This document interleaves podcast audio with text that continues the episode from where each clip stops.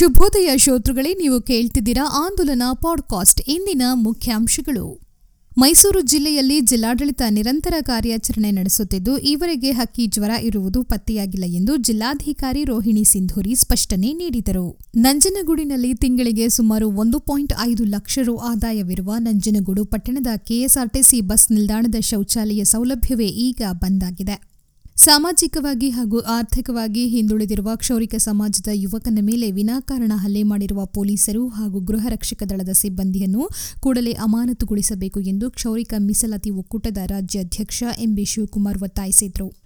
ಸಾಲಿಗ್ರಾಮ ಸೆಸ್ಕ್ ಅಧಿಕಾರಿಗಳ ಬೇಜವಾಬ್ದಾರಿಯಿಂದ ಸಮೀಪದ ಕೆಂಚನಹಳ್ಳಿ ಗ್ರಾಮದ ಮೂವತ್ತು ಕುಟುಂಬಸ್ಥರು ಬೆಳಕಿಲ್ಲದೆ ಕತ್ತಲಲ್ಲಿ ಬದುಕುವಂತಾಗಿದ್ದು, ಇದಕ್ಕೆ ಕಾರಣರಾದ ಅಧಿಕಾರಿಗಳ ವಿರುದ್ಧ ಕ್ರಮ ಕೈಗೊಳ್ಳುವಂತೆ ಒತ್ತಾಯಿಸಿ ತಾಲೂಕು ಪಂಚಾಯಿತಿ ಪ್ರಭಾರ ಅಧ್ಯಕ್ಷರ ನೇತೃತ್ವದಲ್ಲಿ ಗ್ರಾಮಸ್ಥರು ಪ್ರತಿಭಟನೆ ನಡೆಸಿದ್ರು. ಅನುದಾನದ ಕೊರತೆ ಹಾಗೂ ಅನುಮತಿ ದೊರಕದ ಹಿನ್ನೆಲೆಯಲ್ಲಿ ಸ್ಥಗಿತಗೊಂಡಿದ್ದ ಜಿಲ್ಲೆಯ ಏಕೈಕ ಆದಿವಾಸಿ ಮಕ್ಕಳ ವಿಶೇಷ ತರಬೇತಿ ಕೇಂದ್ರವು ಸದ್ಯ ಪುನರಾರಂಭಗೊಂಡಿದ್ದು ಪೋಷಕರೊಂದಿಗೆ ಕಾಡಿನತ್ತ ಹೋಗುತ್ತಿದ್ದ ಮಕ್ಕಳೀಗ ಅಕ್ಷರ ಕಲಿಕೆಗೆ ಮುಂದಾಗಿದ್ದಾರೆ. ಕಿಕ್ಕೇರಿ ಹೋಬಳಿಯ ಗೋವಿಂದನಹಳ್ಳಿ ಗ್ರಾಮದಲ್ಲಿ ಮನೆಯ ಗೋಡೆ ಕುಸಿದ ಪರಿಣಾಮ ದಲಿತ ಕುಟುಂಬವೊಂದು ಸಂಕಷ್ಟಕ್ಕೆ ಸಿಲುಕಿರುವ ಘಟನೆ ಸಂಭವಿಸಿದೆ. ಗ್ರಾಮದ ದಲಿತ ಕುಟುಂಬದ ಕುಮಾರ್ ಅವರ ಮನೆಯ ಗೋಡೆ ಮಂಗಳವಾರ ಮಧ್ಯರಾತ್ರಿ ಕುಸಿದಿದೆ. ಮನೆಯಲ್ಲಿ ಕುಮಾರ್ ಅವರ ಪತ್ನಿ ಮತ್ತು ಇಬ್ಬರು ಮಕ್ಕಳು ಮಲಗಿದ್ರು. ಎಲ್ಲರೂ ಗಾಢ ನಿದ್ದೆಯಲ್ಲಿದ್ದ ಸಂದರ್ಭದಲ್ಲಿ ಹಠಾತ್ ಗೋಡೆ ಕುಸಿದು ಬಿದ್ದಿದೆ. ಅದೃಷ್ಟವಶಾತ್ ಎಲ್ಲರೂ ಅಪಾಯದಿಂದ ಪಾರಾಗಿದ್ದಾರೆ. ಸ್ಥಳಕ್ಕೆ ಭೇಟಿ ನೀಡಿದ ನೂತನ ಗ್ರಾಮ ಪಂಚಾಯಿತಿ ಸದಸ್ಯ ಶಿವಕುಮಾರ್, ಈ ಬಡ ಕುಟುಂಬಕ್ಕೆ ನಾನು ನೆರವಿಗೆ ನಿಂತು ಗ್ರಾಮ ಪಂಚಾಯಿತಿಯಲ್ಲಿ ಬರುವ ಮನೆಯ ಅನುದಾನವನ್ನು ಪ್ರಾಮಾಣಿಕವಾಗಿ ಇವರಿಗೆ ತಲುಪಿಸಲು ಆದ್ಯತೆ ನೀಡುತ್ತೇನೆ ಎಂದು ತಿಳಿಸಿದರು. ಮಂಡ್ಯ ತಾಲೂಕಿನ ಭೂತನ ಹೊಸೂರು ಗ್ರಾಮದ ದೊಡ್ಡಕಟ್ಟೆ ಆವರಣದಲ್ಲಿ ಶ್ರೀ ಕ್ಷೇತ್ರ ಧರ್ಮಸ್ಥಳ ಗ್ರಾಮಾಭಿವೃದ್ಧಿ ಯೋಜನೆ ವತಿಯಿಂದ ದೊಡ್ಡಕಟ್ಟೆ ಕೆರೆ ಅಭಿವೃದ್ಧಿ ಸಮಿತಿ ಹಾಗೂ ಗ್ರಾಮ ಪಂಚಾಯಿತಿ ಸಹಭಾಗಿತ್ವದಲ್ಲಿ ಇನ್ನೂರ ಐವತ್ನಾಲ್ಕನೇ ನಮ್ಮೂರು ನಮ್ಮ ಕೆರೆ ಕಾರ್ಯಕ್ರಮದಡಿ ಕೆರೆಯ ಹೂಳೆತ್ತುವ ಕಾರ್ಯಕ್ಕೆ ಚಾಲನೆ ನೀಡಲಾಯಿತು. ಕಳೆದ ನವೆಂಬರ್ನಲ್ಲಿ ನಡೆದ ಕಲಹವೊಂದಕ್ಕೆ ಸಂಬಂಧಿಸಿದಂತೆ ಅಮಾಯಕರ ಮೇಲೆ ಸುಳ್ಳು ಮೊಕದ್ದಮೆ ದಾಖಲಿಸಲಾಗಿದೆ ಎಂದು ಆರೋಪಿಸಿರುವ ದಲಿತ ಸಂಘರ್ಷ ಸಮಿತಿ ಈ ಸಂಬಂಧ ಮುಂದಿನ ಹದಿನೈದು ದಿನಗಳೊಳಗಾಗಿ ನ್ಯಾಯ ದೊರೆಯದಿದ್ದಲ್ಲಿ ಉಗ್ರ ಪ್ರತಿಭಟನೆ ನಡೆಸುವುದಾಗಿ ಮಡಿಕೇರಿಯಲ್ಲಿ ಎಚ್ಚರಿಸಿದರು.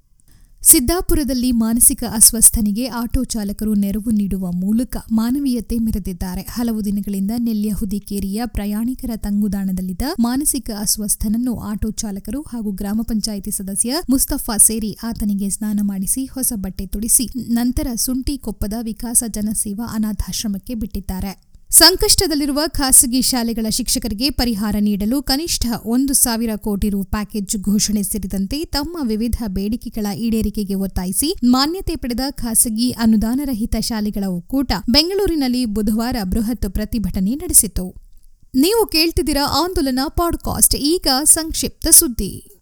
ಹಲಗೂರು ಹೋಬಳಿಯ ಬೆನಮನಹಳ್ಳಿ ಗ್ರಾಮದ ಸಿದ್ದರಾಮಯ್ಯ ಎಂಬವರಿಗೆ ಸೇರಿದ ಜಮೀನಿಗೆ ಭೀಮನಕಿಂಡಿ ಬೆಟ್ಟದಿಂದ ಬಂದ ನಾಲ್ಕು ಕಾಡಾನೆಗಳು, ಆರು ತೆಂಗಿನ ಸಸಿಗಳು ಹಾಗೂ ಐವತ್ತಕ್ಕೂ ಹೆಚ್ಚು ಬಾಳೆ ಗಿಡಗಳನ್ನು ತುಳಿದು ನಾಶಪಡಿಸಿರುವ ಘಟನೆ ನಡೆದಿದೆ. ಜಮೀನಿನ ಮಾಲೀಕ ಸಿದ್ದರಾಮಯ್ಯ ಮಾತನಾಡಿ, ಮಂಗಳವಾರ ತಡರಾತ್ರಿ ಭೀಮನಕಿಂಡಿ ಅರಣ್ಯ ಪ್ರದೇಶದಿಂದ ಬಂದ ನಾಲ್ಕು ಕಾಡಾನೆಗಳು ತೆಂಗಿನ ಸಸಿಗಳನ್ನು ಹಾಗೂ ಗೊನೆಬಿಟ್ಟ ಬಾಳೆ ಬೆಳೆಯನ್ನು ತಿಂದು ನಾಶಪಡಿಸಿವೆ. ಕಾಡಂಚಿನ ಪ್ರದೇಶಗಳಲ್ಲಿ ವನ್ಯಜೀವಿಗಳ ಉಪಟಳ ತಪ್ಪಿಸಲು ಯಾವುದೇ ತಂತಿ, ಬೇಲಿ ಅಳವಡಿಸದ ಕಾರಣ ಈ ರೀತಿಯ ಘಟನೆ ಮತ್ತೆ ಮತ್ತೆ ಮರುಕಳಿಸುತ್ತಿವೆ. ಕಳೆದ ವರ್ಷವೂ ಇದೇ ರೀತಿ ನಮ್ಮ ಜಮೀನಿಗೆ ದಾಳಿ ಮಾಡಿ ಸುಮಾರು ಐವತ್ತು ಸಾವಿರ ರೂಪಾಯಿಗೂ ಹೆಚ್ಚು ನಷ್ಟ ಉಂಟಾಗಿತ್ತು. ವರ್ಷ ಕಳೆದರೂ ಯಾವುದೇ ಪರಿಹಾರ ಇಲ್ಲ. ಅರಣ್ಯ ಇಲಾಖೆ ಅಧಿಕಾರಿಗಳು ಸ್ಥಳಕ್ಕೆ ಭೇಟಿ ನೀಡಿ ಅತಿ ಶೀಘ್ರದಲ್ಲಿ ಪರಿಹಾರ ದೊರಕಿಸಬೇಕೆಂದು ಮನವಿ ಮಾಡಿದರು. ಪ್ರತಿದಿನದ ಬೆಳವಣಿಗೆಗಳನ್ನು ತಿಳಿಯಲು ಆಂದೋಲನ ದಿನಪತ್ರಿಕೆ ಓದಿ ಕ್ಷಣ ಕ್ಷಣದ ಮಾಹಿತಿಗಾಗಿ ಆಂದೋಲನ ಡಾಟ್ ಇನ್ಗೆ ಭೇಟಿ ನೀಡಿ ಆಂದೋಲನ ಫೇಸ್ಬುಕ್ ಪುಟವನ್ನು ಮರೆಯದೇ ಲೈಕ್ ಮಾಡಿ. ಧನ್ಯವಾದಗಳು. ಶುಭ ದಿನ.